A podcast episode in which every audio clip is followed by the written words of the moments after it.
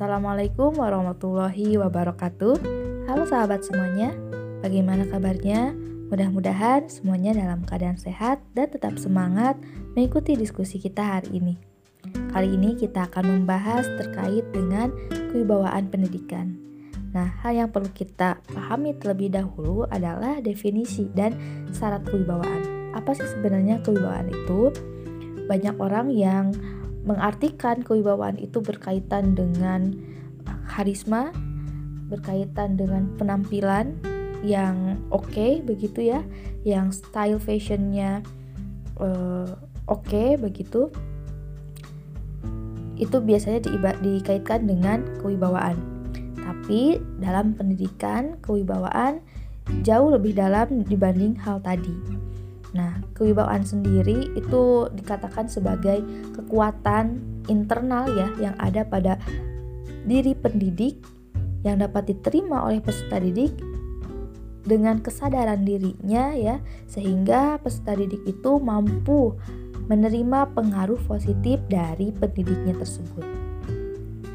Jadi, kewibawaan itu tentu tidak hanya secara lahiriah saja atau secara visual badaniah, tetapi juga yang namanya kewibawaan itu sangat terintegrasi antara badan dan rohani seorang badan rohani seorang pendidik begitu. Artinya ada beberapa syarat yang perlu diperhatikan ya untuk bisa menimbulkan kewibawaan yang ada dalam diri pendidik. Apa saja? Yang pertama, pendidik itu haruslah orang dewasa. Dewasa secara jasmani dan rohani. Begitu. Dewasa secara e, jasmani tentu berkaitan dengan perkembangan tubuh yang optimal, sedangkan kedewasaan rohani ditandai dengan misalnya mandiri, memiliki cita-cita hidup, pandangan hidup yang tetap, bertanggung jawab, dan sebagainya. Sehingga itu bisa tercermin dari atau lewat statusnya sebagai orang tua maupun sebagai guru. Begitu.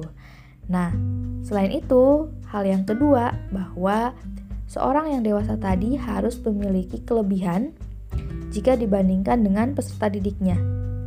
Nah, kelebihannya apa saja? Tentu kelebihan dalam berbagai aspek. Kelebihan dalam hal sifat kepribadian, lalu yang lebih dewasa ya, sifat yang lebih dewasa. Selain itu juga dari aspek intelektual ya, dari aspek sikap dan aspek keterampilan itu harus lebih dibandingkan dengan peserta didik. Begitu. Nah tapi Lingeveld salah seorang tokoh yang mungkin sudah familiar ya antara kita mencoba menjelaskan ya mengenai faktor penentu kewibawaan di antaranya pertama ada kasih sayang, bahwa kasih sayang itu seminggu sebelumnya atau di pertemuan sebelumnya kita telah bahas bahwa ini merupakan sesuatu yang perlu muncul dalam diri pendidik supaya proses pendidikan bisa berjalan dengan efektif dan efisien.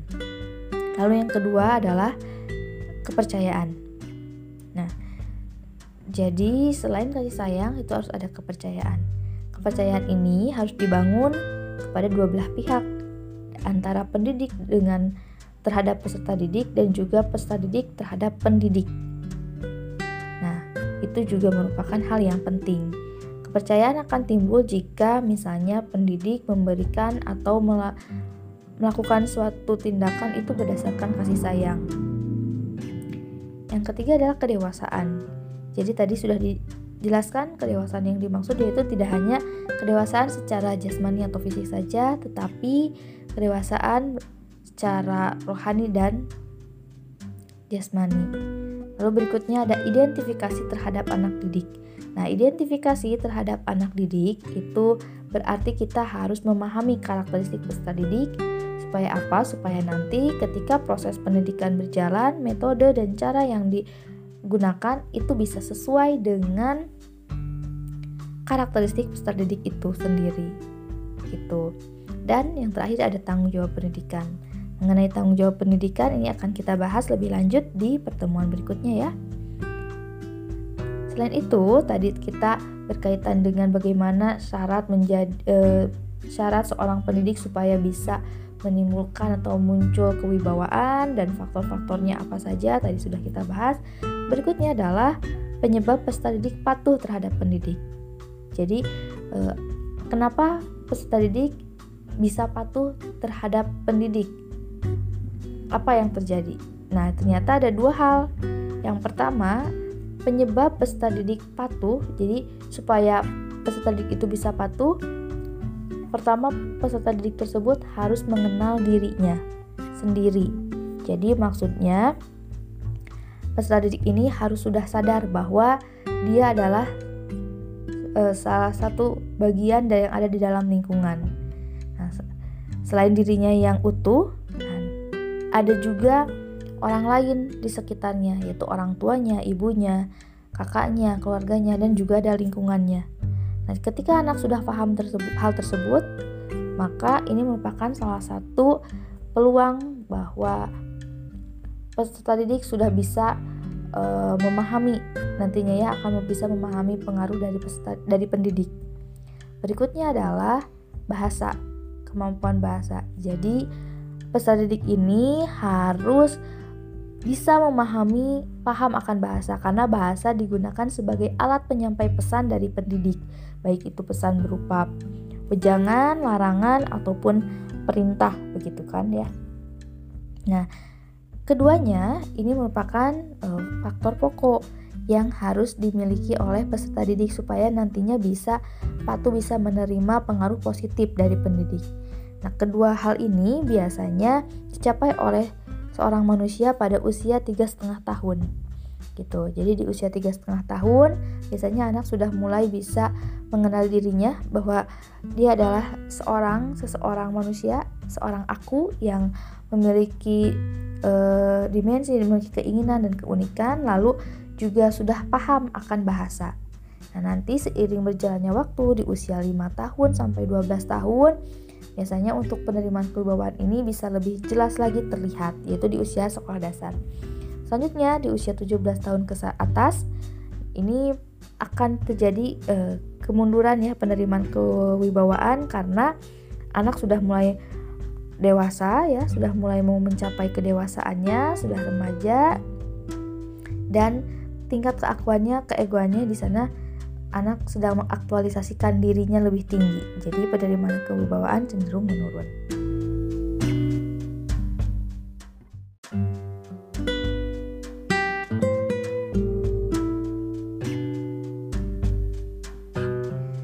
Selain kedua hal tadi yang pokok, ternyata ada hal lain yang bisa menentukan bahwa peserta didik bisa patuh atau menerima pengaruh dari pendidik, yaitu kepercayaan. Tadi sudah dijelaskan sebelumnya tentang kepercayaan antara dua belah pihak. Lalu berikutnya ada identifikasi, imitasi, dan simpati. Jadi, proses kepatuhan tadi setelah anak paham akan dirinya, setelah paham akan bahasa, Lalu nanti ada proses berikutnya yang menimbulkan kepercayaan dan ada proses identifikasi. Jadi anak secara tidak sadar maupun sadar akan mengidentifikasi sosok pendidik itu sendiri, mulai dari fisiknya, mulai dari perilakunya, mulai dari penampilannya, sikapnya, pengetahuannya dan sebagainya. Setelah diidentifikasi hal tersebut, kemungkinan anak akan e, meniru mengimitasi ya. Jadi ada istilah yang mengatakan bahwa anak adalah the good imitator, jadi peniru yang handal. Sebenarnya peniru itu atau meniru itu tidak hanya bisa dilakukan oleh anak, orang dewasa pun bisa. Tapi bedanya kalau anak biasanya meniru segala sesuatu yang ada di sekitarnya, meniru orang-orang terdekatnya tanpa tahu maksud dan tujuannya. Contohnya misalnya anak ada anak yang mengikuti gerakan sholat orang dewasa karena melihat ibu bapaknya sering e, melaksanakan ibadah sholat maka anak tersebut ikut melakukan gerakan-gerakan sholat tanpa tahu tujuannya seperti apa tanpa tahu hakikatnya apa dalam melakukan hal tersebut jadi hanya mengikuti nah begitupun dalam proses pendidikan ini jadi makanya karena anak itu peniru yang handal jadilah jadilah seorang pendidik yang memberikan teladan yang baik gitu. Nah, setelah ada proses identifikasi dan imitasi, meniru, nanti anak akan muncul rasa simpatinya. Rasa simpati ini akan cenderung kepada e, anak tersebut bisa menerima pengaruh positif yang diberikan oleh pendidik untuk mencapai kedewasaan anak tersebut begitu.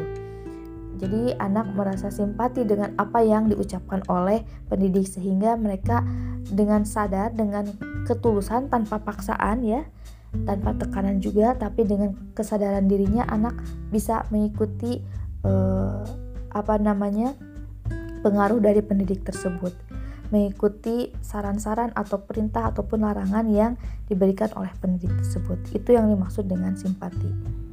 Setelah simpati itu muncul nah nanti dengan tanpa paksaan tapi dengan kesadaran diri dengan tulus anak bisa mengikuti atau mematuhi apa yang dianjurkan oleh pendidiknya, baik berupa ujangan, pesan, arahan ataupun larangan begitu.